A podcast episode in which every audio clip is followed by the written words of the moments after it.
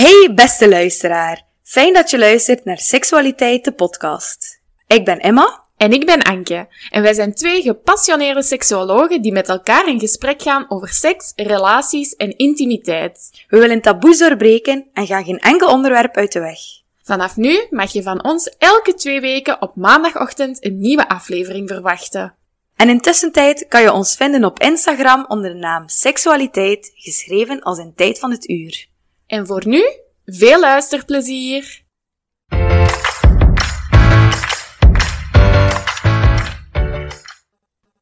Hallo, wij zijn Emma en Anke. En welkom bij een nieuwe aflevering van Seksualiteit.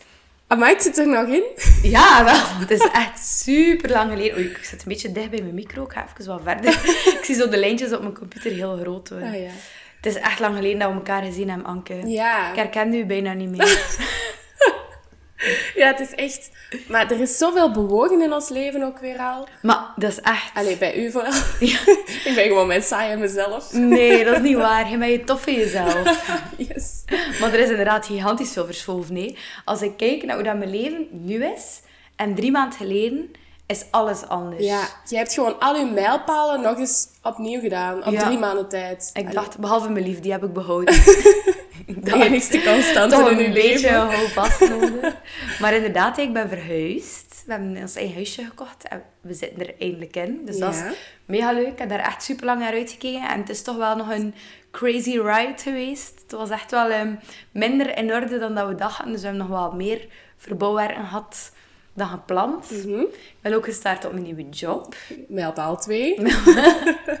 Als jullie de taal kwijtraken, gelukkig is Anke er nog om bij te houden. Maar dat is ook mega leuk. Ook mega Ehm, leuk, Het ja. zit echt heel goed. Ik heb een heel goed gevoel erbij. Ik ben super enthousiast erover. Mhm. Dus dat is ook tof.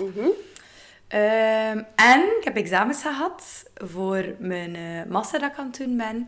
En ik had mega veel stress voor de punten, omdat ik zoiets had van werken en veranderen van job en verhuizen. En ondertussen nog een beetje examens maken. Ja. Maar de punten waren goed. Ik ben voor alles geslaagd. Dus ik ben ook zeer tevreden dat mijn punten zo goed zijn. En dat dat ook achter de rug is. Ja, echt. Ik, ehm, ik weet niet hoe het met u zit, maar ik heb maar 24 uur in mijn dag, waarvan dat ik ook wel maar een paar slaap. Dus ik snap echt niet hoe dat je dat rond krijgt. Maar ik heb een periode niet geleefd, hè. Ja, nee, dat is waar. Ik heb niet ehm, met de social media bezig geweest. Ja, ik heb niet met de podcast bezig geweest. Ik heb het wel gemist, maar ik ben er echt niet mee bezig geweest. Mm. Ik heb me echt gewoon gefocust op job, studeren, verhuis. Ja. En voor de rest heeft er niemand mij gehoord of gezien.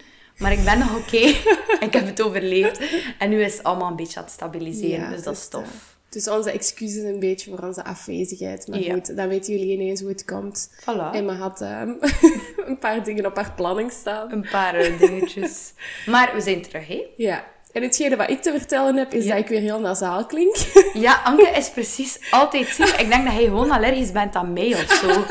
Hij bent altijd ziek als ik kom. ja, dat is waar. Ja, ik heb dit seizoen volgens mij nog geen enkele niet-nasale aflevering opgenomen.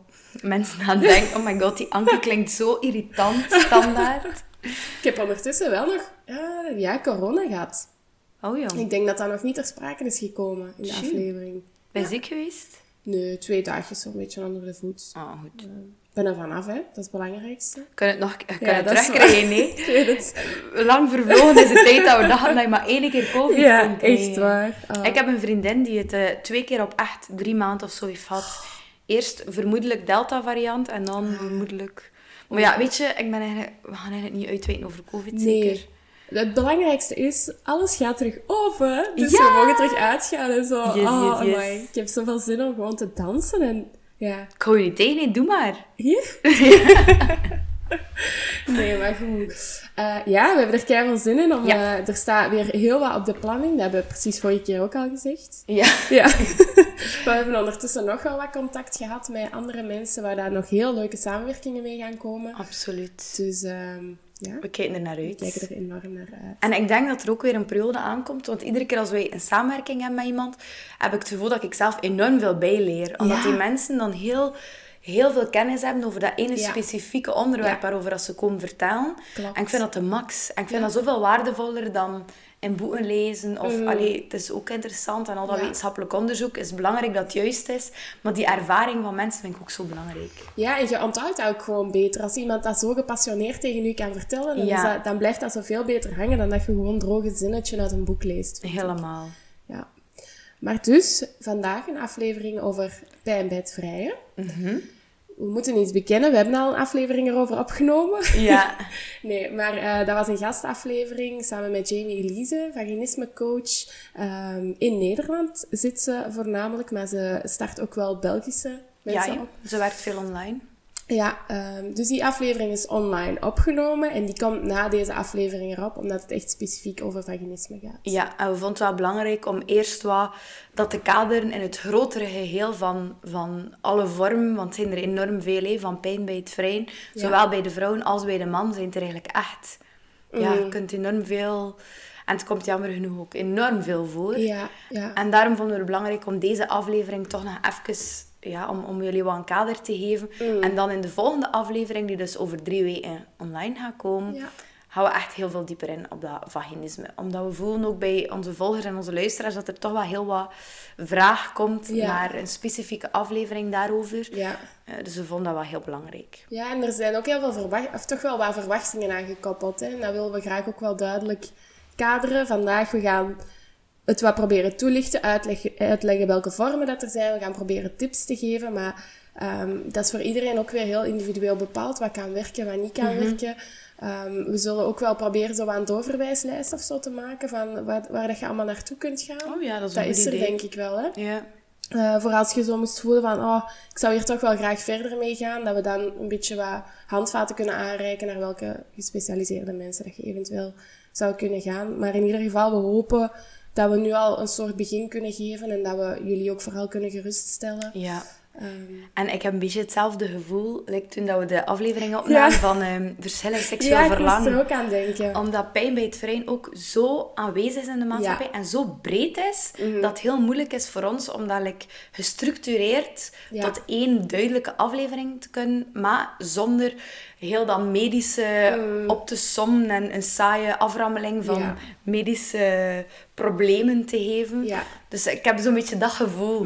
Maar we hebben nog goede feedback gekregen op die aflevering, dus misschien wordt het ook wel best wel oké. En maar ik kan er niet goed tegen als het niet gestructureerd is.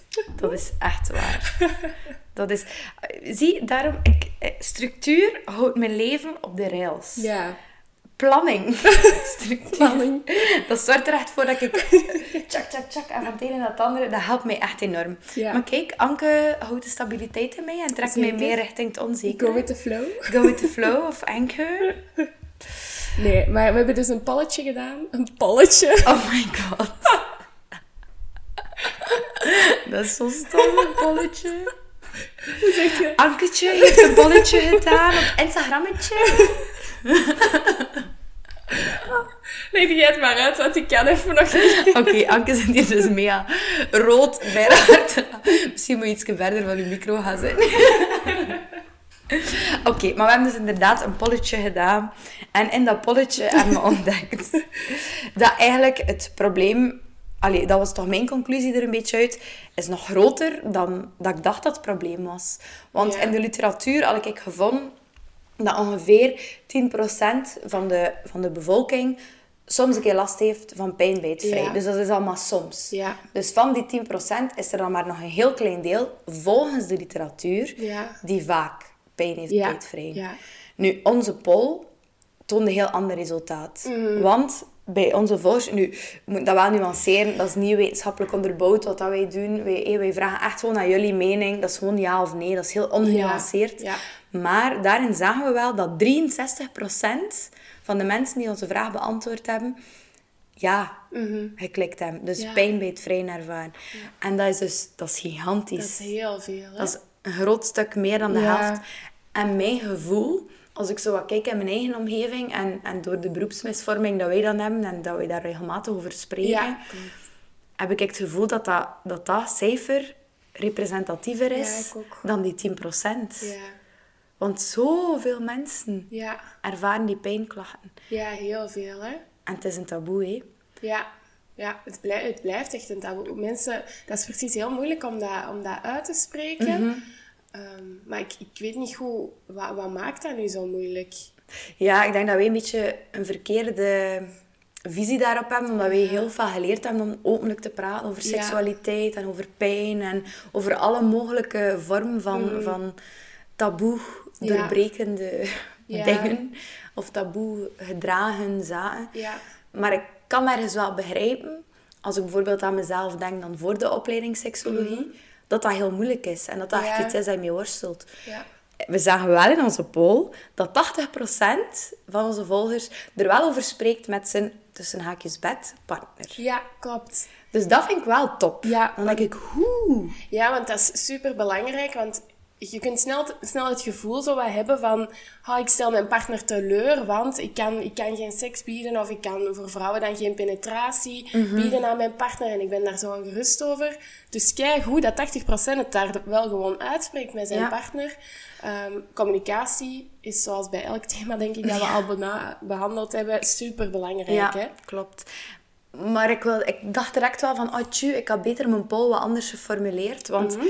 Ehm, ik denk dat er een groot verschil is tussen je echte partner, je liefdespartner, of eh, een zatte one-night stand. Ja.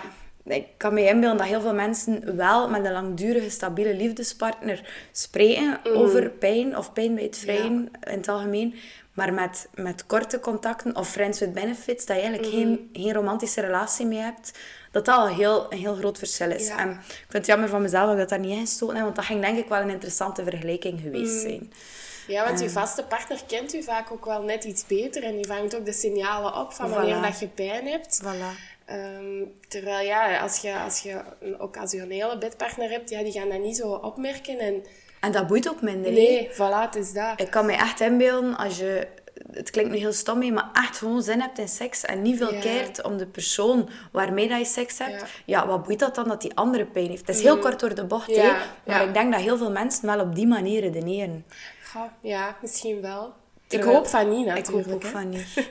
Ik hoop ook van niet. Misschien is het wat te kort gezegd, hè. ik ben vermoeid. Je moet mij gunnen om soms een keer ongenuanceerd na te denken. Dat is goed. Kijk. Dat mag.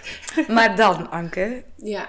was ik enorm... Ik viel bijna van mijn stoel, maar 75% van onze volgers gaat door Ja. met seks als ze pijn hebben. ja, En dat is echt, vind ik persoonlijk, heel verontrustend. dat is heel verontrustend. Want dat is enorm veel. Ja, klopt. En de boodschap die we daar geven is, alsjeblieft, doe dat niet. Ja, dat is denk ik eigenlijk heel de clue van deze aflevering. hè. Ja, ja. Want we zullen het wat proberen toe te lichten. Het ding is, uw lichaam is zo ingesteld dat dat gevaar gaat detecteren. Mhm. En waar zorgt gevaar voor? Dat uw lichaam zich wat in een modus gaat stellen om zichzelf te beschermen. Ja.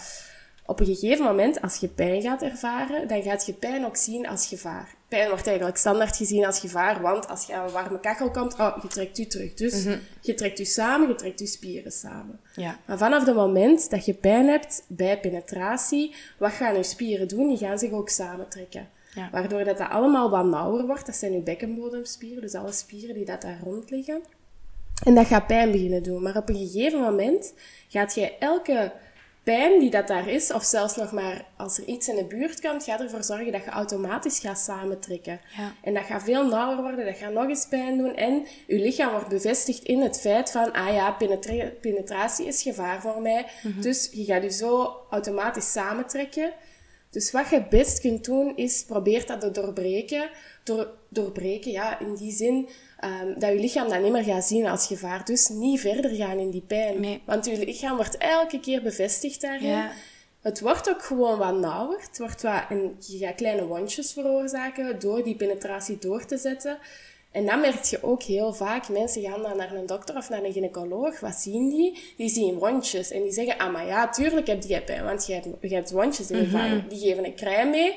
Maar daarbij is eigenlijk de eerste stap nog niet opgelost. Nee, want heel je cirkel, die Ja. visieuze cirkel van die pijn is gewoon niet doorbroken. Ja, voilà. En dat is het grote probleem, dat wij ergens geleerd hebben van even op je tand bijten en Ja. doorgaan en dan zal het wel beter zijn. Ja. Maar het is like dat Anke uitlegt, het, het wordt alleen maar slechter Mm. door door te doen. Je hersenen ja, zijn zo... Ja. wij- een mens is een lerend wezen, of kan ik dat zo zeggen? Ja. Wij leren heel snel, wij pikken heel snel dingen op. ja. En wij worden inderdaad heel snel geconditioneerd. Als je dat woord niet kent, zoek dat ik erop. Ga veel vinden over een hondje, hondje en speeksel en eten. En je zult daar alles over vinden. Maar dat, dat wil eigenlijk zeggen dat wij heel snel... Onze hersenen passen zich heel snel aan aan de situatie die zich herhaalt. En dat is er wat, wat dat er dan gebeurt. hè. Die spieren trekken samen. Je hebt enorm veel pijn. En je hersenen denken, ah, zie wel. Ik had gezegd, Ja. hè, zie wel dat je pijn hebt. Ja. En dat, heel die cirkel, zorgt ervoor dat je eigenlijk geen ruimte meer hebt om opgewonden te geraken. Nee. Want je denkt niet meer, oh, ik heb zin in seks, Nee. eh, seks is leuk, seks is fijn. Je denkt, seks doet pijn. En Ja. wat is er nu de meeste, hoe zeg je dat, zinzuiger Ja. op aard? Is pijn. Ja. Of er niet bij zijn met je hoofd. Voilà. En denken aan die pijn en niet denken aan die opwinding. Ja. Dus daar, dat is heel de kern van dat probleem. Ja, en dat kan, dat kan zelfs beginnen met, met één bepaalde situatie. Stel, ehm, je hebt ooit een schimmelinfectie gehad, dat is gewoon zo. Mensen kunnen daardoor pijn ervaren, maar daardoor gaat je die pijn wat opslagen in je gedachten. En dat, zo kun je zo snel vertrekken in die cirkel van, ah ja, de volgende keer, oh nee, dat was zo pijnlijk de vorige keer. En die gedachte daar alleen al aan zorgt dat je zowel mentaal als fysiek helemaal dichtklapt. Niet meer Ehm, opgewonden Niet meer opgewonden geraakt. opspant. Ja, ja. Voilà, en dan gaan we terug, dan zijn we terug, Terug in die cirkel, hè. Ja. Het is ongelooflijk. En ik vind dat nu zoiets, toen, toen dat we dat leerden ook over die cirkel van pijn, dat is zo logisch. Als je dat hoort, denk je, ah ja, de.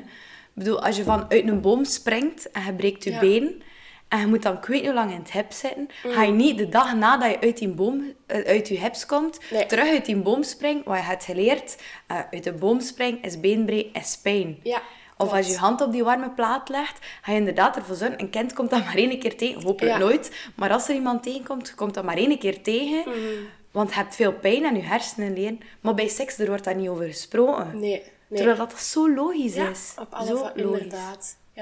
Want ik had ook een mooie vergelijking gelezen terwijl ik mijn research aan het doen was, met het aan het denken of ik hem terugvind. Ik weet hem ongeveer nog wel. Maar bijvoorbeeld, de eerste keer dat je, als je een bril draagt en je wilt lenzen beginnen dragen. Ah, ja. De eerste keer wat je doet, je knippert met je ogen automatisch vanaf Ja. Mhm. het moment dat je in die buurt komt. Dus wat moet je leren? Je moet leren om dat open te houden. En dat is ook heel vaak wat er, hoe dat je kunt proberen om uit die pijncirkel te geraken. Je bewust zijn van het feit van, ik moet mij hier ontspannen. Of ja, of er bewust aan zijn van, als het moment dat er iets in de buurt komt, oké, ja, ik ga die reflex hebben. Dus dat is echt training om uit die cirkel te geraken, hè. Klopt. Ja. En heel belangrijk is, je kunt eruit gaan. Je kunt uit die cirkel. En dat is een taboe dat nog zo hard Ja. leeft. Maar Ja. Dat taboe van, ja, pijn hoort erbij en pijn Mm. is normaal. Ook zo, ho- hoeveel keer dat je dat hoort bij, bij jonge mensen. Nee, de eerste keer doet altijd pijn. Ja. Nee, Nee. dat hoeft niet. Nee. Dat kan. Ja. Maar liever niet. Ja. Dat, is zo, dat leeft zodanig hard dat pijn daarbij hoort. En dan, ja, daardoor hou je je cirkel in stand. En, Mm. en denk je niet van, ah, ik ga hier hulp voor zoeken. Maar er is hulp voor. En er is een oplossing. En het kan niet meer pijn doen. Nee, klopt, inderdaad. Ja. Nu, misschien wel belangrijk om zowel wat meer duiding te geven rond de soorten pijn, Mhm. Ja. denk ik. Ja. Want, want wat dat wij nu zeggen klinkt nog allemaal heel globaal hè, en algemeen. Mhm. Maar het is, wel de- het is eigenlijk, eigenlijk hebben we al de kern weggegeven. Ja. Als je niet veel tijd hebt, je moet stoppen met luisteren. We hebben de Je kern. moet uit de cirkel. Ja, ga gewoon uit je cirkel en het is opgelost. Dag, tot de volgende aflevering. Neem op je. We zijn er nou weer. Soorten pijn. Soorten pijn. Ja. Hoe gaan we dit uitleggen? Ja, ik was ook... We zijn zo naar elkaar aan het kijken van, ja, Ja. gaan we eraan beginnen? ja. Misschien... Ik heb hier zo wel wat een korte samenvatting. Misschien Ja. geef ik dat en vul je mij En aan waar dat ik... ehm, Ja, kijk goed. Dus, soorten pijn. We kunnen dat opdelen in voor het vrijen, tijdens het vrijen, na het vrijen. Ja. Dat zijn al drie verschillende dingen. We kunnen dat ook opdelen in oppervlakkige. Dus dat is bijvoorbeeld pijn echt aan de vulva, aan de penis. Ja. Ehm, ik ga moeten erop letten dat ik ook de man, de Ja, mannelijke ja. visie, want er zijn ook heel wat mannen die pijn hebben bij het vrijen. Ehm, dus Anke wijst me erop als ik het vergeet. Maar zo de oppervlakkige pijn, dat kan je eigenlijk zien als de, de uitwendige pijn of de heel niet diepe pijn. Mm. Ja. hè? Dus ook zo net in het begin van uw, van uw vagina. Ja. Ja. Begin van je vagina of je vulva of je penis. Ja. Ehm, maar er is ook diepe pijn, die Mhm. echt heel hoog is. Mensen kennen dat wel als, als... Veel vrouwen geven dat ook aan, dat ze dat voelen zo precies of dat er tegen je baarmoeder getikt Ja. wordt. Ja. En voor sommige vrouwen is dat heel opwindend en voor andere vrouwen doet dat heel veel pijn. Mhm. En dat heeft te maken met de gevoeligheid van je baarmoedermond. Ehm, net zoals dat ehm, bij een man ook de gevoeligheid van de eikel een rol speelt. Mhm. Sommige mannen voelen bijna niks aan een eikel en bij andere mannen mag je daar niet aankomen of doet dat enorm Ja. veel pijn. Dat Ja. Mhm. is een beetje te vergelijken.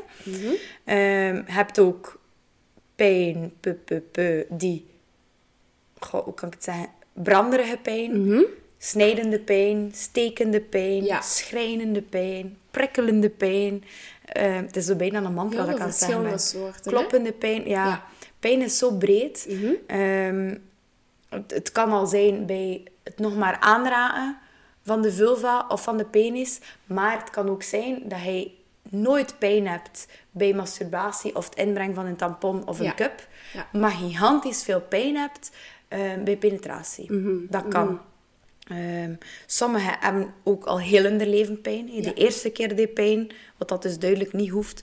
De tweede keer, de derde keer en de tweehonderdste keer deden pijn. Mhm. Je hebt er ook die nog nooit penetratie hebben kunnen hebben, Ja. hè, omdat Ja. die bekkenbodemspieren van in het begin zo gespannen waren, dat dat voor altijd zo is, die dat Mhm. Ja. dus niet kunnen ervaren. Of nog niet, Mhm. belangrijke nuance, want er is een oplossing voor. Ehm, maar soms komt het ook plots op, een beetje like Ja. dat hij Anke net aanhaalde. Je hebt een schimmelinfectie, je hebt gekrapt, dat is allemaal wat gevoeliger. Je wordt vochtig door, door opwinding. Dat vocht komt binnen in die kleine wondjes, dat brandt, dat piekt, dat doet zeer. Ja. Dat, het komt plots op. En het kan ook wel plots weer weggaan. hé. Als je daar bewust van bent, kan het ook zijn dat je heel goed weet van... Dat was nu te aan die schimmelinfectie. Dat Ja. trouwens elke vrouw ooit een keer in, Ooit in haar in leven gehad ja. heeft. Maar dat klinkt altijd zo... Alsof dat je niet hygiënisch bent of zo, vind ik. Een Ja, schimmelinfectie. dat heeft er niets mee te We moeten maken. daar eens een andere naam voor zoeken. Ja. ik, heb, ik heb even geen inspiratie. Witte beslaginfectie. Dat klinkt echt... Dat klinkt echt disgusting. Bechamelinfectie. Bechamelinfectie. Ah ja, sorry, ik kan niet komen werken. Ik heb even een bechamelinfectie. Ja, oké. dat- Oké, sorry. Laat ons, hier niet dieper op ingaan, want als ik nog een keer bechamelsaus maak, ik dat beeld anders Ga iedereen daaraan denken? Niemand gaat naar bechamelsaus zien. Ehm, maar dan heb ik denk ik wel wat de belangrijkste dingen gezegd. Ja. Ben ik in vergeten, Anke? Ehm, nee, misschien nog belangrijk om aan te vullen. Ehm, bij sommigen, en dan vooral bij vrouwen, kan het soms zo ver gaan dat zelfs als ze fietsen of, of dat ze het dan ook voelen. Ja, heel belangrijk. Dus dat dat zich ook op andere levensdomeinen begint door te trekken, of bij plassen. Of bij... Mhm. ja. En het rare is, want ik dacht direct van, oh my god, dat moet zo erg zijn als je dat hebt. Ja. als je gewoon op je fiets zit en je ervaart al pijn aan je vulva, pijn aan je vagina, van gewoon te fietsen. Maar dan denk ik ook, allee, hoe komt dat nu dat dat zo'n taboe is? Dat Ja. vrouwen op hun tandbeen en misschien meer de auto gaan nemen, Ja. terwijl dat ze heel graag fietsen. Ja. En terwijl het er gewoon een oplossing is. Wat was er? We hebben dat ooit geleerd. Hè? De gemiddelde duur voordat iemand met pijn Drie actie jaar, onderneemt. hè? Ik dacht zeven jaar. Ah. Ik had Ah, echt- drie jaar is, is voordat ze ehm, hulp gaan zoeken voor een seksueel probleem. Ja. en ik denk bij pijn dat het zeven jaar was. Het is echt gigantisch Maar- lang alleszins. Ja, oké, we gaan wat afwijken, maar ik vind dat gewoon zo jammer dat dat niet besproken wordt. Bij, bijvoorbeeld als je naar de gynaecoloog stapt en je zegt, ik heb pijn bij het vrije. Oké, die doen een onderzoek. Ik ga niet veralgemenen. Hè. Nee. ik, er zijn superveel um, gynaecologen die dat, dat wel aanhalen. Maar er wordt heel vaak zo gekeken van... Ah, maar anatomisch is alles wel in orde. Mhm. Oh, maar we zullen eens proberen een andere pil te geven. Of Ja. probeer dit eens te smeren. Terwijl dat je dan zoiets hebt van, ja, maar... Je hebt heel snel zo dat gevoel van, zit dit nu echt tussen mijn oren? Is dit nu echt... Ja, want dat is de Ja. boodschap die je krijgt als Ja. je hoort van, ah ja, er is niets medisch aan de hand, dan denk je, ah, het zit in mijn hoofd. Ja. En dan krijg je een nieuwe pil en dan denk je zo van, ah ja, oké, maar dan, dan zal het toch wel opgelost. En dan raakt dat niet opgelost en je wordt gefrustreerd. En je gaat dan nog minder durven uitspreken, want ja, er is anatomisch niks, mis, met mij. Ja. En dan zijn sommigen blij dat ze horen van, ah, maar je hebt wondjes in je vagina. Maar ja, tuurlijk heb je wondjes in je vagina, want je spant het zo aan dat, Mhm. dat je wondjes gaat maken, terwijl dat, dat eigenlijk niet de eerste oorzaak is van Nee. je pijn. Dat gaat dat in stand houden, maar Ja. dat is niet de oorzaak. Niet altijd. Niet altijd. Het kan, Het kan. maar niet per se. Ja. Globaal gezien niet echt, Nee. eigenlijk. Ja. En dat is jammer, hè, dat er Heel daar nog jammer. zo'n taboe aan hangt. Want je gaat ook niet eh, zeven jaar rondlopen met een verstuikte enkel. Nee. Dat doe je gewoon niet. Eh, je gaat ook niet terug op je fiets kruipen met je verstuikte enkel. Nee. Je kijkt daarvoor en je lost dat op. En dat is de boodschap dat we nu... Het klinkt veel, het is, het klinkt veel simpeler dan dat de realiteit is. Hè? ja. Maar, maar Ja. ik vind het wel een belangrijk om mee te geven. Wat heb ik, dan- oh, wat ik nu pas trouwens nog gehoord had. Ken jij een fietslip? Een fietslip. Ja. Nee, maar kan er iets bij. Als je valt op je fiets staan... Nee, blijkbaar heel veel vrouwen die intensief fietsen, die hebben zo een hele dikke opgezwollen schaamlip. Oh my god, Daar een vulva-lip. pas. Een vulva. Sorry. een vulva-lip. Oh my god. ja. Dat is Vreselijk. blijkbaar echt iets... Ja, dat doet keiveel pijn. Maar ja, weet je, zo'n koersfietsen, die hebben nog een beetje harde zadels. Hè. ik zit daar ook niet graag op. Nee. Ik ga liever een zacht zadel.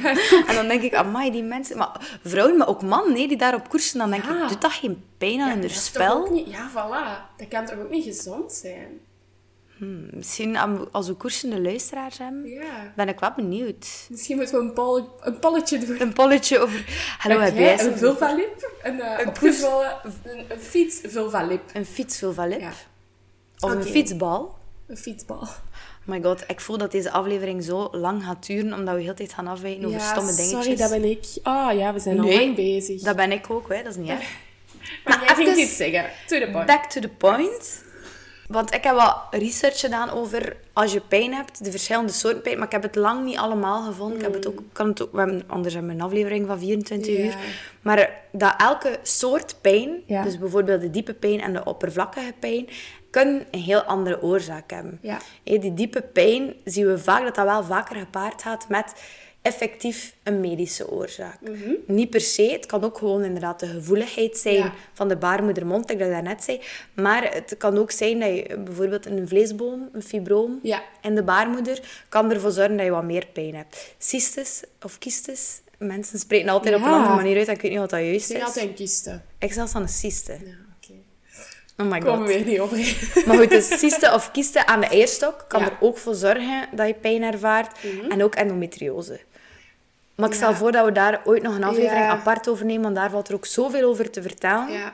Misschien heel kort over endometriose. Dat is dus een aandoening, zien dat ik het juist zeg, waarbij je baarmoederslijmvlies eigenlijk naar buiten toe groeit. Ja, de binnenkant van de baarmoeder Ja. treedt naar buiten. Ja. En dat doet pijn. Ja. En dat zorgt voor heel wat klachten. Ja, dus die mensen hebben heel veel pijn bij het vrijen. eh, Die kunnen heel veel krampen hebben, moeilijk zwanger raken ook. Eh, Pijn, heel pijnlijke ja, menstruatie. ja, maar echt heel pijnlijk als Ja. in gewoon niet kunnen functioneren. En dat wordt heel vaak ehm, niet serieus genomen. En het duurt heel lang voordat mensen die diagnose krijgen. Dus Ja. vaak wanneer dat ze merken van eh, ik raak niet zwanger, stappen ze naar een specialist. En, Dan pas. en dan pas krijgen ze die diagnose. Mhm. Dat is ook heel erfelijk. Dus Ja. als je weet dat je mama het heeft, is dat wel Mhm. iets dat je extra kunt melden. Bijvoorbeeld als je op standaard visite gaat naar de gynaecoloog. Van, ah, mama heeft endometriose en ik heb ook heel veel last van, van pijn, bijvoorbeeld. Mhm. Ja. Al de dingen dat Anke ook zei, de symptomen, zijn ook dingen die kunnen. Ja. Dat is het moeilijke van endometriose. Dat is een beetje like COVID. Mhm. Je kunt heel ziek zijn en je kunt mega veel snot en hoesten en koorts hebben. Maar je kunt evengoed niet door hebben gehad dat je het hebt doorgemaakt. Voilà. Dus je kunt evengoed naar de dokter stappen voor een, een probleem van die zwanger geraken. En als ze dan zeggen, je hebt endometriose, en denk je, ja. Dus dat is zo de moeilijkheid. Ja. Het kan heel ernstig zijn en het kan je leven enorm beperken. En het kan heel licht en banaal zijn, bij wijze Mhm. van spreken. Oké, dus andere dan zo vaak voorkomende fysieke oorzaken zijn inderdaad schimmels. Ja. Maar ook zoals een seksueel overdraagbare aandoening kunnen ook vaak die pijncirkel induceren en ervoor zorgen, als je plots heel onverklaarbaar pijn hebt, eh, denk daar altijd een keer aan van, ah, zou het Ja. kunnen dat ik een risicovol contact Ja. gehad en doe eventueel een keer een test, dan is dat ook uitgesloten. Mhm. Ehm, en die dingen zijn eigenlijk wel puur medisch op te lossen en kunnen ervoor zorgen, als je nog niet ver in je pijncirkel zit, dat je daar eigenlijk heel gemakkelijk weer uit raakt en dat dat opgelost is. hè. De meeste SOA's zijn perfect behandelbaar. Zelf HIV is tegenwoordig perfect behandelbaar. Ja. Ehm, je raakt het niet kwijt, maar het is perfect te onderdrukken. Woehoe, trouwens. Woehoe, trouwens. Echt woehoe. Woehoe. Oké. En dat echt op 50 jaar, nee, 70 jaar tijd. Zoiets. Ja, dat is lang, hè? Dat is lang. Nee, dat is kort. Dat is lang en kort tegelijk. Ja. Dat is lang als je bij de eerste jaren bent, maar dat is kort als je... Ja, goed, bon. Whatevs. Ehm, dan ja, die bekkenbodemspieren die zo gespannen zijn, zijn een heel belangrijke oorzaak van die pijn. Eh, dat hebben we al heel veel over verteld, dus ga ik nu niet dieper op in. Ja. Ehm, en, en het kan ook zonder reden of oorzaak zijn. En dat is de merde. En dan breng ik vulvodynie in de aflevering. Ja, Want ik wilde daar heel graag over praten. Ja. Ik vind dat een heel belangrijk. Er is daar denk ik pas ook een infosessie over geweest. Ja, ik heb het gemist. Ah, een online eh, sessie is Ja. er geweest. Ja. Ja, moeten we dat, dat ook eens terugzoeken, want daar hebben ze ook wel zo eh, een PowerPoint in van gemaakt. ja, het schijnt dat het vrij interessant was. Ja, Maar dat is heel interessant. ehm, moet ik erover beginnen? Ehm, dat mag. Hij mag ook, hè? Ja, maar ik, ik vind dat jij dat zo... Zo die, die dingen zijn jij veel beter in. Oh, Anke, dank je. Ik gooi er zo soms eens wat tussen. Soms een keer een complimentje ertussen, dat het deugd. Maar dus, dan ga ik het woord nemen. Nee? Ja. Vulvodynie is eigenlijk, wij zien dat een beetje zoals de uitsluitingsdiagnose. Wat dat wil zeggen, heel vaak klagen, allee, klagen, nee, nee ervaren Ja. vrouwen, want hey, vulvodynie is enkel iets dat bij mensen met een vagina kan voorkomen, ervaren zij enorm lange klachten, waarvoor dat er geen medische oorzaak gevonden wordt, maar dat, is, dat ze echt heel wat last van hebben. hè. Bij het vrijen zeker, maar bij vulvodynie gaat het heel vaak ook over pijn bij het wandelen, bij het fietsen, bij het Ja. in de zetel zitten. Ja. Dat zijn vulvo, dat wijst op de vulva. Dus dat gaat over pijn die uitwendig is. Dus tussen de buitenste eh vulvalippen. Ik moest even... Ik trapte bijna in mijn eigen val. Ehm, en ja, ze vinden daarvan geen, geen diagnose. Je kunt dat niet aantonen met een swapje of met Ja. een medisch onderzoek of weet ik veel wat. Maar die vrouwen ondervinden heel veel last in hun dagdagelijkse leven. Ehm, heel vaak komt er dan ook nog bij kijken dat die vrouwen last hebben van vaginisme door de reeds uitgelegde cirkel. Ehm, en dat ze daardoor vaginisme ontwikkelen, Ja. door dat opspannen van die bekkenbodemspier. En heel veel artsen kennen dat niet. Kennen vulvodynie niet. Ja. Heel veel huisartsen, maar eigenlijk ook heel veel gynaecologen zijn daar niet mee vertrouwd. En dat is het grote probleem. Dat Ja. wordt zo vaak gemist. Terwijl het bij 10% van de vrouwen voorkomt. Ja, dat is gigantisch, hè. Dat is, heel, dat is 1 op 10 Ja, van uw patiënten. ja wel. En als je tien... Allee, als je hier met twintig vrouwen Ja. samen zit, dan weet je dat er twee Ja. last hebben of last kunnen ontwikkelen. Want het gaat over de volledige Over levensloop. Ja, hè. ja, ja, ja, klopt. Ehm, ja. Maar eh, ja, ze beschrijven dat echt als zo een, een schrale, jeukende, drukkende, scherpende, stekende, brandende, alle soorten pijn Ja. in de vulva. Ja. eh, waardoor dat ze echt aanhoudend last ehm, Hmm. ervaren. En zeker eh, bij het vrijen is dat een van de grootste... Ja, dat is een marteling voor die vrouwen. hè. Ja. Ehm, Wat ik nog gelezen had, en dat vond ik wel interessant, ik weet niet of dat het klopt, maar er is een correlatie. Ik moet zien dat ik het juist zeg. Hè? Dus het is niet per se dat het een het andere... Ja, ik ga het gewoon uitleggen, dan wordt het wel duidelijk. Maar dus is er, er is een correlatie gevonden met ehm, vrouwen die hoge eisen aan zichzelf stellen. Op alle gebieden. Oh, Ja. interessant. Dus het is niet... Hoe, hoe leg je dat dan? Oorzaak-gevolg? Ja, het is Er niet... is geen verpakking. Het is niet omdat je hoge eisen naar jezelf stelt dat je Dat je- sowieso veel Ja, voor, voilà. ehm, vulvodynie gaat ontwikkelen. Nee. Maar ze merken wel vaak dat vrouwen die veel voeding hebben, dat die heel veel hoge eisen aan zichzelf stellen, ook op andere levensdomeinen. Oké. Interessant, hè? Ja, interessant. Ja. Ik zou dat wel een keer verder willen uitpluizen hoe dat, dat dan precies zit. Onderzoek het. Ik Nee. zal het onderzoeken. Ga ja. Zou het ook niet kunnen, omdat dat dan mensen zijn die iets meer over dingen nadenken, zo wat. En Maar ja, wat zorgt er dan voor dat je net die pijnprikkel in je Ja. vulva ervaart, omdat je meer over dingen nadenkt? remmen, niet genoeg opgewonden. Ja, Mm. misschien. Zo, ik denk sowieso dat er ergens een derde factor hangt. Ja, hé, er is Ja. ergens een... Ik heb dat moeten leren voor mijn examen. Een mediator of een moderator. Ah ja. Iets ja. die er een invloed op uitoefent. Dus ze, hebben, ze hangen samen, maar ze wil, het, is, het is inderdaad niet oorzakelijk, like Nee. dat je zegt, maar ze hebben like, wel iets met elkaar te maken. En er is ook nog iets Er anders die zit ermee zoiets te maken. tussen. Iets gemeenschappelijk, dat ze allebei hebben. Ja. Nou, interessant dat er nog iemand eh, in de richting seksologie een thesisonderwerp zoekt. Doe het daarover. Ja, dat zou bijna interessant zijn. En stuur het ons dan door, het weten. Ja. Ehm, maar ik heb momenteel geen tijd om het zelf helemaal diepte uit te zoeken. Je kunt niet alles, hè, Emma. Je kan niet alles, te zwaar, Anke. Ik, ehm, ja, nee, nee. Heb jij nog iets aan te vullen over vulvodynie? Ja, ik denk dat het nog heel belangrijk is dat, ik- dat heel veel vrouwen daarmee worstelen, omdat ze het gevoel hebben dat ze alleen zijn. Ja. Net omdat er nog zoveel of zo weinig over te vinden is, zoveel over ongekend is. En dat er heel veel dokters de diagnose missen. En Ja. dat er niet over openlijk gesproken wordt. Maar ik wil echt zeggen, zij echt niet alleen. En dat is iets dat heel vaak voorkomt. En je moogt echt van dokter naar dokter stappen Ja. totdat je eindelijk een arts gevonden hebt die zijn best doet en die blijft zoeken totdat ze Mm. het gevonden hebben. Want het, is, het verstoort je leven. Er Ja. is heel vaak ook geen behandeling voor. Ehm, de behandeling die ervoor is, is eigenlijk een behandeling om je leven zo aangenaam mogelijk nog te maken. hè. Op zoek gaan naar wat helpt er. Een warm bad nemen Ja. of eh, een koude ijspack tegenleggen. Ja. Of helpt ehm, een crèmeke. Of, allee, ik ken er medische fijne niet van. Nee. Maar het is eerder op zoek gaan naar dingen die de klachten remmen. Ja, ja. Ehm, plus ook, als de seks te pijnlijk is, dan, of de penetratie te pijnlijk is, dan heb je geen penetratie. Punt. Nee. Ja, en daar hebben we het al heel, heel vaak over gehad. Over de seksuele script. Dat is gewoon zo. Penetratie staat bij ons heel vaak centraal. Seks is heel vaak gelinkt aan penetratie, terwijl daar rond is er gewoon nog zoveel meer dan enkel die penetratie. Het is niet omdat je je partner of dat je zelf niet kunt penetreren, dat je daarom niet kunt genieten van seks. Hè. Er is Nee. nog zoveel meer. En Ja. We, zei, we hebben het eerder al gezegd, probeer die pijncirkel te doorbreken door even een penetratieverbod misschien, of gewoon alles van pijnverbod, maar dat is geen intimiteitsverbod. Je kunt Nee. nog altijd intiem zijn met je partner zonder dat je penetratie hebt. 100%. En het risicovolle bij vulvodynie, daar vind ik het echt wel een pijnverbod, Ja. eerder dan een penetratieverbod, want ook aanraking met een vinger kan Ja. pijn doen, bijvoorbeeld. Ja. En het kan ook zo als hij situeren rond de clitoris, die dan heel, heel, heel gevoelig wordt. Ehm, Dus het is echt een pijnverbod. Hè? En inderdaad, ga op zoek naar andere manieren van intimiteit en, Ja. en bespreek het met je partner. Nu, het is allemaal makkelijk gezegd, hè?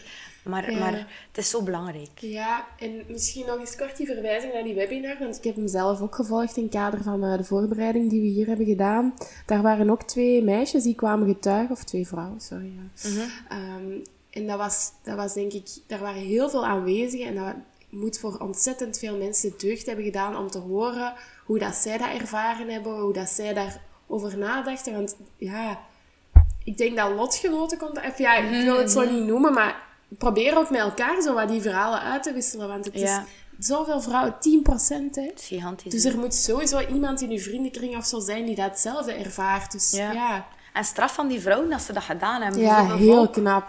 Misschien kunnen we nu de overgang maken naar vestibulitis. Ja. Want het, is, het ligt zo dicht bijeen, die twee, naar Mhm. klachten toe en naar behandeling toe en naar diagnoses toe, dat ik zelf nu, want ik heb de- deze aflevering al heel eind geleden voorbereid, Ja. dat ik nu even weer moest vragen voordat we begonnen aan Anke, wat is het verschil nu weer precies? Ja, ja. En wat heb je dan geantwoord, Anke? Vestibulitis, wat heb ik geantwoord? Weet je niet meer? Ik weet het nog. Het is een ontsteking, echt van de, van de vaginawand, hè? Niet van de vagina, want van de vulva, hè. Van Of de vaginawand, Ja. of de vagina. Itis, hè? Itis. Ja, al de woorden die eindigen op itis wijzen op een Ontsteking. ontsteking. Bronchitis. Bronchitis. Ik kan nu even op niets anders komen dan jou herhalen. Tinnitus. Dat is us. Tinnitus. Want dat is ook Hij geen viel, ontsteking, hij viel toen ik het zei. Ja, ik zag dat het. dat heel dom was. Ik, ik zag het je zijn en ik zag je dan kijken van... Oh shit, ik ga dat toch ik weer uitknippen. gedaan? Laat het er maar in zitten. Ja, voilà, fouten mag. Voor, ik ben er ook over aan het leren. Maar goed, Ja. let's go vestibulitis. Mhm. Ehm, dus dat is inderdaad een ontstekingsreactie, Ja. waarvan dat er ook niet echt een duidelijke oorzaak is. Dus dat kan bijvoorbeeld een aanhoudende schimmelinfectie kan dat veroorzaken, maar niet per se. Mhm. De meeste, nog altijd wat is het, 95% van de schimmelinfecties gaan gewoon over zonder daar, daar last of pijn bij Mhm. te hebben. Ehm, maar die vestibulitis, dus dan heb je echt wel vaak rode en soms gezwollen gebied rond de... Het situeert zich vooral rond de vagina-opening in de vulva. Ehm, het kunnen daar ook rode plekjes of scheurtjes of wondjes voorkomen. Zo. Het is heel gevoelig, de huid is heel dun. Het geeft een branderig en een Ja. schraal gevoel. Branderige pijn. Zo, Ja, daar gaat het hem vooral toe. Het kan hem ook zo naar de achterkant toe trekken. Heel veel mensen die hebben, zeggen van trekt like, bijna naar de anus toe, dat dat, dat, dat pijn zich voordoet. En zelfs een heel lichte aanraking kan enorm veel pijn induceren. Dus ehm, een vinger of een tong en zeker penetratie kan echt wel pijn doen. Ehm, Logisch, hè? Ja, Want als je op je huid een wondje hebt en je zit er de hele tijd over te wrijven, ja, pijnlijk, hè? tuurlijk. Ja, je gaat daar ook niet aan komen of gaat daar ook niet aan letten of zo. hè. De plakker erop, hè? Ah, wel, voilà. Maar dat is moeilijker Dat kun je niet in je natuurlijk. vagina. En uw kan geen plakker aan, nee. Het is daar te vochtig, te warm. En als je pipi doet, gaat dat sowieso mee naar beneden stromen. Allee, het is te zien hoe die bij... Whatevs. maar van vestibulitis vind ik nog iets bijna belangrijk om te zeggen.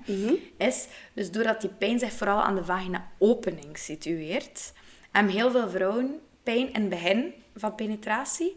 En wordt dat beter tijdens de vrijheid. Ja, Ehm, maar wordt het nog veel slechter Mm. erna. nadien. Dus bij vestibulitis gaan heel veel mensen zeggen, ah, maar ja, even doorbijten, even staan en dan kan ik wel genieten van seks. Mm. Oké, klopt, hé, dat kan zo zijn, maar weet dat je het alleen maar erger maakt. Ja. Want achteraf kan je zoveel pijn hebben, zo'n intense pijn die lang kan aanhouden. Kan, niet iedereen, maar kan Mhm. zijn.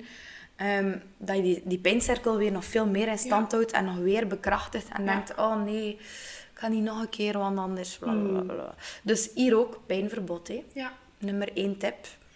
Als het pijn doet, stop je. Hè. Of stop je niet per se, maar doe iets anders. Ja. Dat niet pijn doet. Eigenlijk moeten we ook een, eh, een nameting doen op onze Instagram. Zo van, heb je de aflevering over pijn bij het vrije geluisterd? En stop je nu wel bij... Of stop je nu wel, dat klinkt zo, mm, moet Ja. stoppen. Maar ga je nog steeds door of zoiets, hè? Ja. Dat we zo kunnen kijken of wat daar... Ja, maar wanneer doen we dat dan? Hè? Binnen zes maanden, binnen een jaar? Moeilijk, moeilijk. Maar het zou interessant zijn. Ja. Als we er nog een keer aan denken over hier en een paar maanden. Daar we gaan we niet doen. meer aan denken. Nee, ik denk het ook niet. maar als We zetten het in onze agenda. Ja, Anke gaat er naar de agenda zetten. Ehm, ja, dat Ja. was zeker wel over visie. Ja. Nu, alle, alle dingen dat we aangaan, besef dat we daar totaal niet volledig over zijn. nee. Er kan nog veel meer over gezegd worden.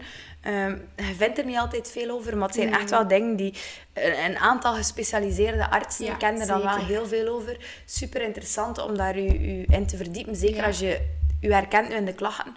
Maar we kunnen niet anders dan ons tot de oppervlakte bewaren, Nee. anders krijgen we weer de feedback dat onze aflevering veel te lang zijn. Ja, ja en, en ik vind ook, we zijn daar niet zo in geleerd dat we dat in de diepte gaan moeten uitspitten. Dat is ook niet correct. Je Nee, moet ook wel klopt. de juiste informatie... Dus gewoon, allez, probeer hiermee verder te gaan dan, denk ik. Wij kunnen de basis geven en je kunt misschien je wat herkennen in een bepaalde, ehm, bepaalde term. Maar ja, wij zijn niet medisch opgeleid en we hebben het recht niet om Nee, diagnoses op te leggen. klopt.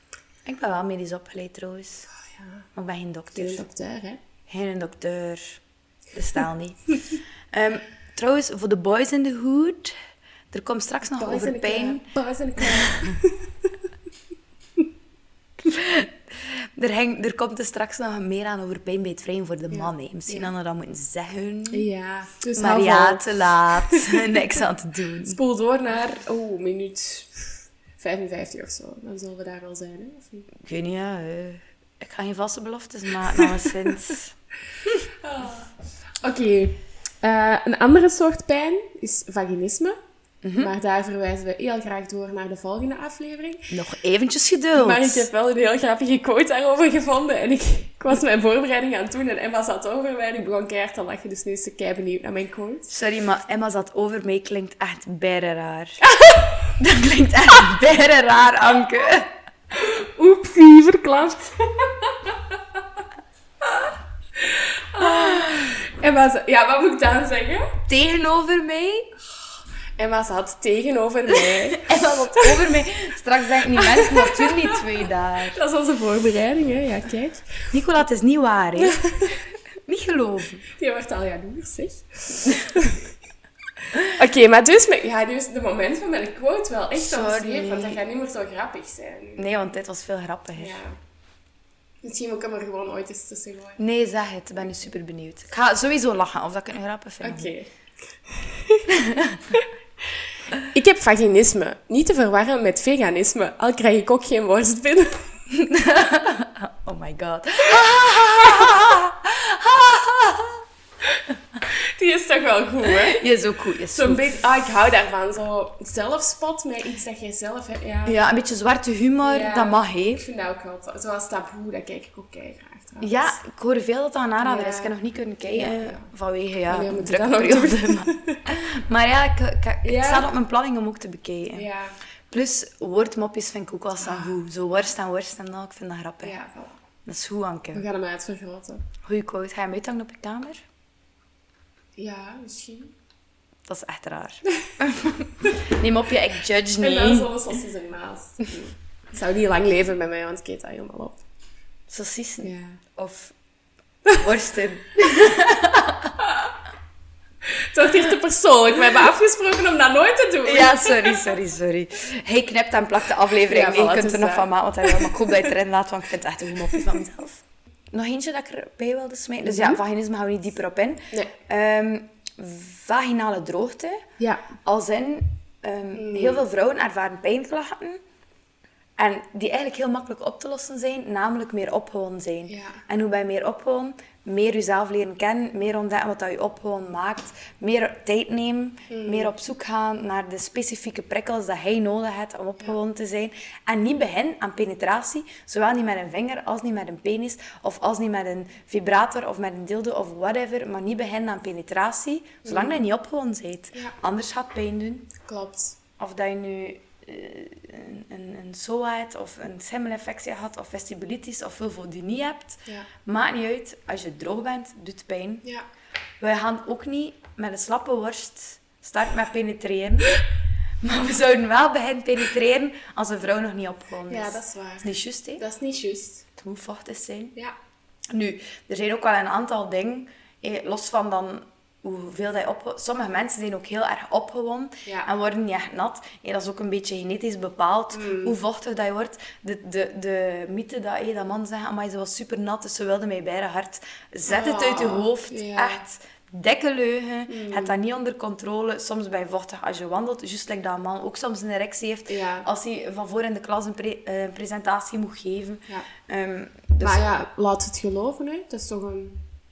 nee, In sommige gevallen. Ja, ik vind dat, dat, ik vind dat die taboe de wereld moet is worden. Want ook in kader van Ja. seksueel geweld. Ja. ehm, we zeggen van ze was nat, dus ze was opgewonden. Of hij had een erectie, dus hij was opgewonden. Niet waar, hè. Je lichaam reageert en het dat niet altijd onder controle. Klopt. Het is een automatische reactie. En het hangt samen. Nee. Meestal, als je heel erg opgewonden werd, bent, word je vochtig of krijg je een erectie. Mhm. En meestal, als je vochtig bent of een erectie hebt, ben je ook opgewonden, maar het is niet 100% Nee. in geen van beide richtingen. Ehm, als je een lager oestrogeengehalte hebt, ga je minder vochtig worden. En Ja. wat kan er dat veroorzaken? Je menopauze bijvoorbeeld, de pijl, alles wat dat hormonaal bepaald is. Borstvoeding kan Ja. er ook voor zorgen. Maar ook gewoon de, de eerste dagen na je menstruatie. Dus afhankelijk van je cyclus, van je anticonceptie, van hoe dat je voelt. eh, Als je Ja. met je hoofd al bij je winkellijstje zit bijvoorbeeld. eh, en van je, ja, je huidige situatie maakt dat hoe, hoe opgewonden dat je wordt. Ja. Als je zoiets hebt van, ik voel me echt opgewonden, ik ben klaar voor die penetratie, maar ik ben niet vochtig genoeg, gebruik hè. Ja. Niets mis Op mee. waterbasis best, Op hè. waterbasis best. Zeker als je speeltjes gebruikt. Ja. Ja. Ehm, maar er is daar niets mis mee. Ehm, Mm. En doe dat gewoon eerder dan pijn hebben. Want anders kan je die, die pijncyclus induceren en heb je misschien, Ja. ja, misschien een hele lange lijdensweg die had kunnen vermeden worden. Dus droog is no-go. Droog no-go, pijn no-go. Voilà. Oké. Ik denk dat we dan de belangrijkste soorten denk het wel. Ik Besproken op mijn blaadjes. Eh, ja. denk het ook, hè. Ja. Ehm, dan kunnen we door naar de mensen, de boys. De reden dat we dat zo belangrijk vinden, is dat we regelmatig berichten krijgen van mannen die zeggen, zeg, wij luisteren ook en jullie praten alleen maar over de vrouwen. Ja, dat is vergeet ons niet. Ja. Maar Dus- wat jij- zeg, jij doet dat nu zoals of dat, dat is ook commentaar, is, maar... Nee, ze zeggen allemaal, ze beginnen allemaal, super podcast. maar, Maar... Ja, nee, dat is waar. Maar... Er Maar- komt een, een speciale aflevering voor de mannen. ja, zie, wij luisteren. Alleen niet voor de mannen, maar... over, ma- Over struggles van de boys. Ja, waar iedereen naar kan luisteren. Ja, ook vrouwen. Want het is ook interessant als partner van, vind ik. Ja. Oké, ja. eh, de wel al onbekende Blue Balls, hè? De blue balls. Ik vind dat altijd zo, bijvoorbeeld... eh, heb jij ooit dingen gekeken? Too Hot to Handle? nee. Ja, die krijgen dus een seksverbod opgelegd. Dus die worden wijsgemaakt dat die op een eh, vakantie op een eiland... en dat daar gefeest wordt en. Is het reality? Ja. Ah, het is reality. Wat is reality? Zo- Dat echt... Ja, geen scène met een script nee, leren. Nee, nee. nee. Het zijn echt mensen. zijn echt mensen. Like Temptation Island bijvoorbeeld. Ja. en dan heb je Lana. En die legt dan zo'n seksverbod op. En als die dat overtreden, dan gaat er geld van de pot. Maar dus, die mannen Oh, zijn daar aan het zijn. tijd... "Ah, en ik heb blue balls en mm, ik moet seks hebben. En, maar die mogen zichzelf ook niet masturberen. Ah. Ja. Tof programma. Heel leeg hoofd. Ja, wel. En soms heb je daar echt gewoon... Is dat gewoon Ja. wat je nodig hebt, hè? Ja. Oké. Ja. Ehm, maar de blue balls, ik heb daar altijd zo'n beetje een dubbel gevoel bij.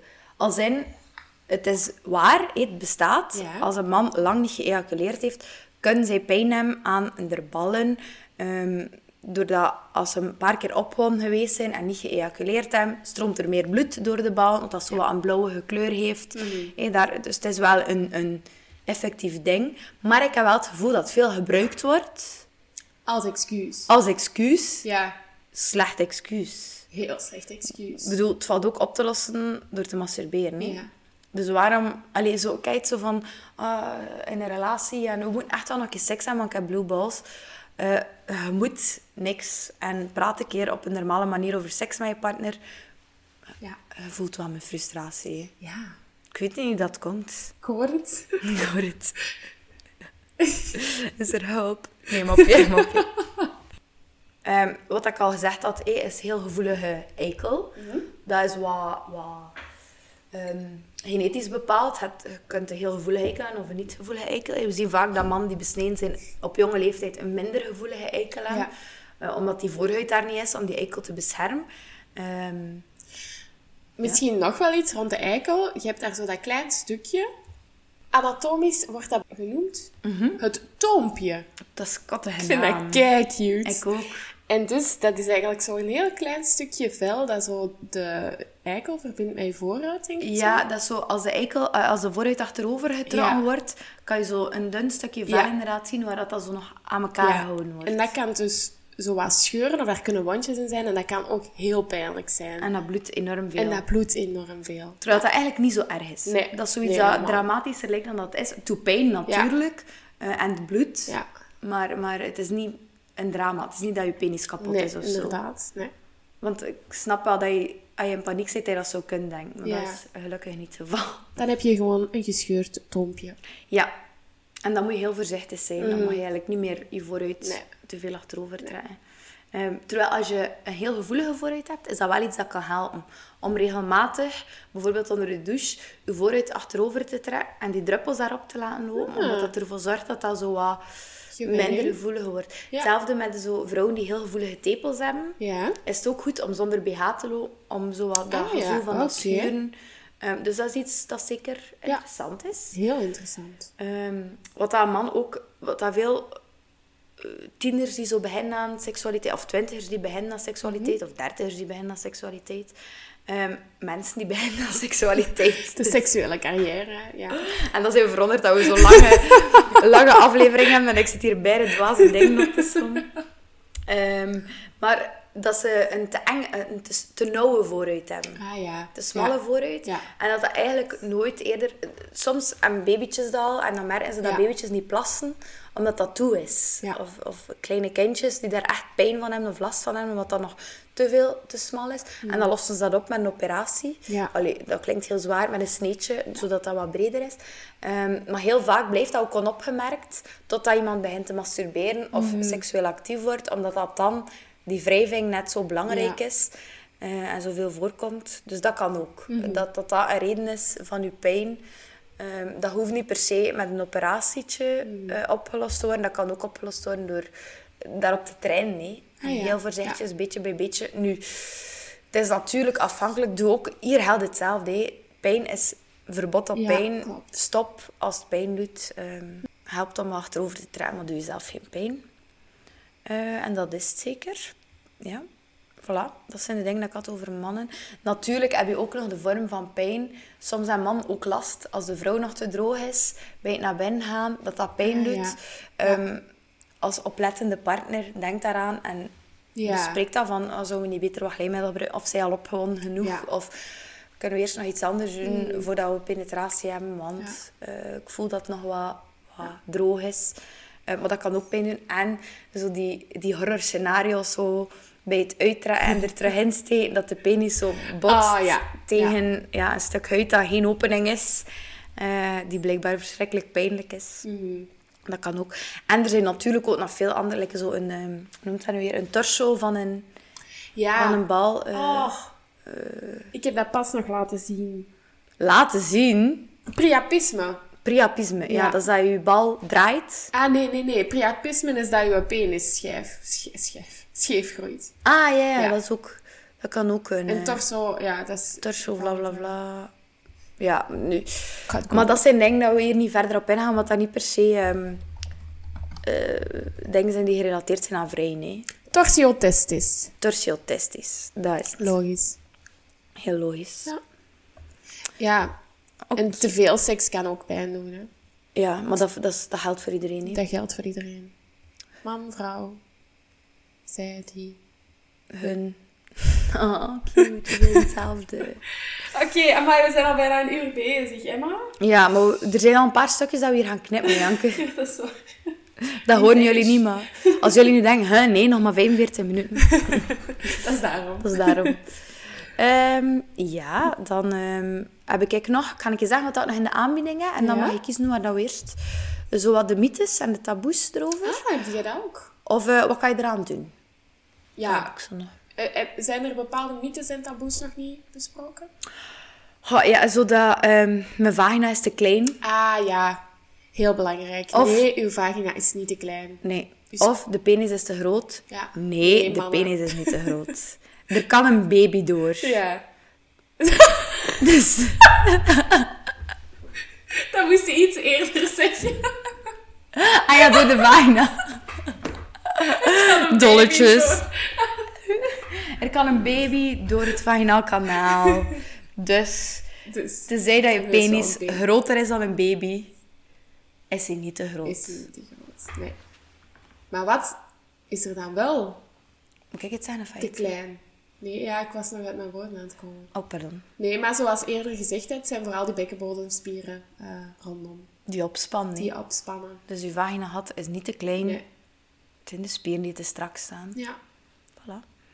Ehm, nog eentje, maar ja, als we maar blijven proberen, zal het wel lukken. Ah ja. Dat taboe Niet is ondertussen de wereld uitgeholpen. Ja. Ehm, ik ga een keer zien, wat heb ik hier nog? Ja, ik ben de enige, ook niet. Nee. Er is geen oplossing, ook niet. Ook niet. Er is wel een oplossing. Maar wat is de oplossing? Ik heb hier nog een paar taboes. Ah. Luister verder om te weten te komen wat de oplossing is. Ehm, dat vond ik wel een, een belangrijke. Alle vrouwen met vaginisme zijn seksueel misbruikt. Ja. Want dat wordt Ja. vaak gezegd zo van, ah, zij heeft vaginisme, maar dat is omdat zij waarschijnlijk iets heeft meegemaakt in het verleden. Kan, nee. Kan. Maar hoeft echt niet. Nee, helemaal niet. Ehm, Nee. Ik snap de hersenkronkel dat Ja. mensen maken van, ah ja, dat gaat waarschijnlijk zijn omdat zij bang zijn van seks, dus dan moet je wel iets traumatisch Ja. hebben meegemaakt. Niet per se. Nee, helemaal niet. Nee. Nee. Eh, een operatie zal mijn probleem oplossen. Ah, Ook een taboe. Ook een taboe. Nee, Het kan een onderdeel zijn van een behandeling, maar alsjeblieft, nee. dat is zeker niet Dat de eerste stap. De aller, aller, allerlaatste. Ja, en als je die stap beslist om te bewandelen, wees je er dan ook van bewust dat dat niet per se gaat oplossen, dat je dan Nee. ook nog achterna die behandeling nodig. Ja. Mhm. Net zoals als je een magering, magering laat plaatsen, moet je daarna ook nog naar een diëtist om Ja. op je voeding te blijven Ja, letten. klopt. Idem hierbij. Als je laat behandelen daarvoor, ga daarna naar een seksoloog of naar een arts die er kennis van heeft en, en laat je opvolgen, want voor hetzelfde geld raak je terug in dat, die vicieuze cirkel. We weten nu wel dat dat niet iets medisch hoeft te zijn, dat dat even iets psychologisch is. Klopt. Ehm, dus daarmee. En dan, vaginisme gaat vanzelf over. Ook ja, waar, ook niet waar. Ehm, denken van, ah, het komt plots op, het zal wel overgaan. Het versterkt zichzelf alleen Ja. maar. Hè. De borst gaat er niet ineens in. De worst gaat er niet in. ja, tenzij dat hard genoeg duwt. En dat is ook net het omgekeerde van wat we willen Ja, bekomen met deze afleveringen. Ja. Maar daarover later meer. Ja, over drie weken. Ja. We hebben nog goed, goed onze volgende aflevering gepitcht. Ja, inderdaad. Tips, behandeling, als jij geen mythes niet meer hebt? Nee, ik ben klaar. We hebben er denk ik al heel veel benoemd. Mhm. Eh, zijn het pijnverbod. Ja, Dat is denk ik de belangrijkste bij uitstek. ja dat is de nummer één. Hè. Bijt niet door. Je moet niet tanden bijten. Niemand verwacht van u dat je tanden bijt. Weet je wat dat is? Als je denkt aan seks en tanden, die twee passen nooit in dezelfde zin. Het is nooit zo dat ze er tanden te pas komen na seks. Dus tanden bijten, zeker ook niet. Zeker. Maar Emma is moe. Ja. Ja, dat is denk ik de allerbelangrijkste. Je moet echt uit die cirkel geraken. En ehm, maakt niet uit hoe lang dat, dat is. Probeer dat ook stilletjes aan terug op te bouwen. Vanaf het moment dat jij terug die pijn hebt, of nog maar denkt aan pijn, probeer dan ja, je focus wat te weerleggen. Of, of echt te zeggen van, ik ben er nog niet klaar voor. Bespreek dat ook met je partner. En pijnverbod is geen intimiteitsverbod. Nee. Dat is het belangrijkste, denk ik. Want ik denk dat zelf, als je weet, dus stel dat je in je standaard seksuele script altijd penetratie betrekt, en je weet van, kijk, we hebben nu afgesproken dat we zeker twee maanden Ja. geen penetratie, maar wel andere vormen van intimiteit, kan het zijn dat je plots gaat merken dat je heel veel kan genieten van de andere vorm van... Ja. Omdat je eigenlijk niet al moet zitten denken op voorhand bij het Klopt. voorspel of bij het opwin, op de fase Ja. van de opwinding. Dat je niet al moet zitten denken, Straks. oh nee, straks gaat Ja. pijn doen, dus Ja. ja. straks, straks. En dat je eigenlijk alweer in je hoofd zit en niet meer in je lichaam. Nee. Dan, dan geeft het jezelf een geruster gevoel dat je weet dat die penetratie allemaal niet, niet moet, hè. Voilà. Het mag, hè. Maar, Het mag. Alhoewel, ja, nee. het nee, mag als niet. je afspreekt, In het begin nee. niet. Nee. Maar ook, laat u daarin begeleiden. Ja. Ehm, als wij als seksoloog in een sessie iemand zien, gaan wij ook iedere keer dus een penetratieverbod geven tot de volgende sessie, Ja. dat misschien twee of drie weken later is. Dat gaan we bespreken, dan gaan wij aftoetsen Ja. van oké, verlengen we dat nu? Of hebben we het gevoel dat het koppel daar klaar voor is? Eh, Ja. Het ideale scenario is dat je daarin laat begeleiden door een professional die weet wat dat de signalen en de triggers zijn wanneer dat je terug kan opbouwen richting seksualiteit met penetratie. Ja. Als, je, als dat is wat je wil, natuurlijk. Hè. Als je zoiets zegt van, eigenlijk vind ik penetratie niet zo leuk en mijn partner ook niet, what ifs, stop er dan mee. Voilà. Ehm, en dan misschien eh, de verkramping van de bekkenbodem. Mhm. Dat dat wel interessant is om eens met een bekkenbodemfysiotherapeut. Die hebben heel specifieke oefeningen die dat daaraan gerelateerd zijn. Die weten ook hoe dat je dat allemaal kunt laten ontspannen of wat meer...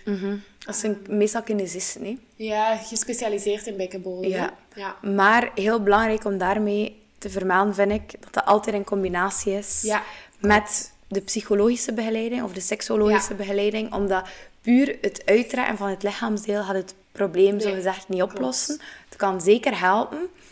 ehm, maar het moet altijd het moet 50-50 Ja. zijn. Het moet een combinatie En- zijn, want het zit tussen je oren, klinkt heel slecht, maar het is wel effectief iets dat een, Ja. een proces dat zich in je hoofd afspeelt. Niet dat je het daardoor verzonnen hebt. Laat me daarin duidelijk zijn. Dat is iets dat je niet in de hand hebt.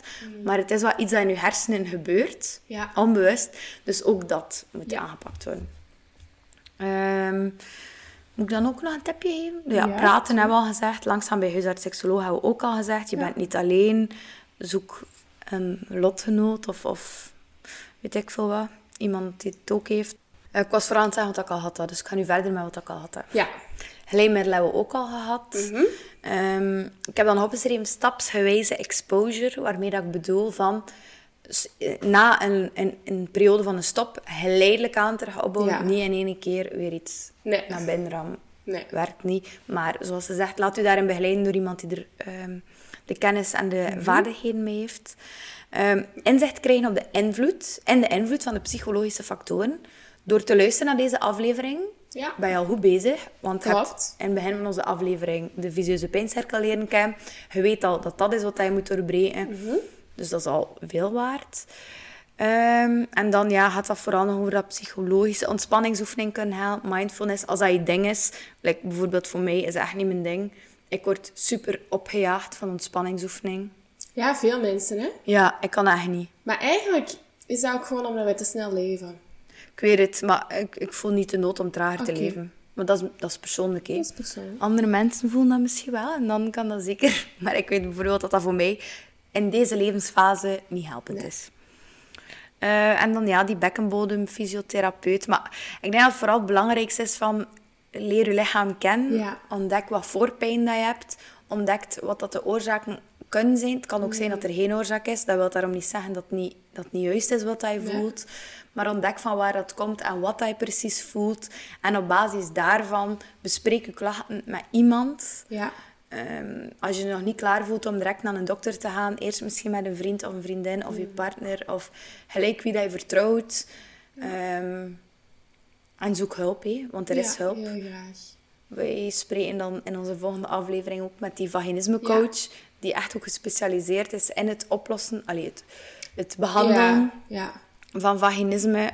Dan ga je er ook wel nog veel meer over horen dan dat we er nu En misschien gezegd belangrijk om aan te halen, dat is inderdaad een vaginismecoach, maar het- we doen ook wel wat meer breed. Hè? Dus Ja. vooral op het einde, of ja, in het midden specialiseren we echt, focussen we echt. Focussen. Focussen we echt op vaginisme, maar het voorste deel gaat wel meer eh, ook algemeen over pijn. Ja, Dus wel interessant, ook voor iedereen die nu luistert. zeker weten. Voilà. Oké, en tussendoor hebben ze hier ehm, onze pokeball geleverd. Dus wij gaan pokeballs eten nu. Yes. Eh, ik hoop dat we volledig waren. Als Ja. je iets belangrijk gemist hebt of ehm, zelf met een soort pijnklacht zit dat je niet gehoord hebt hier of niet herkent, Ja. Laat het ons weten. We staan zeker open voor feedback en ik zou ook heel graag bijleren erover. Ehm, niet boos zijn als het soms een paar dagen duurt tegen dat we antwoorden. Ja. Dat, we hebben over de laatste keer een bericht gehad van iemand die heel kwaad was. Echt? Dat we niet direct antwoorden. Oei, dat ja. heb ik gemist. ja. Ik heb mij geëxcuseerd en gezegd dat het gewoon te druk is. Oké. Dat we veel berichtjes krijgen. Maar dus, niet boos zijn. Nee. We bedoelen het goed. Dus dat. Met zijn raakt je niet verder. Nee, en soms hebben we ook een beetje tijd nodig. We werken ook alle twee fulltime. We hebben Ja. andere dingen te doen. Klopt. Oké, Oké, doei.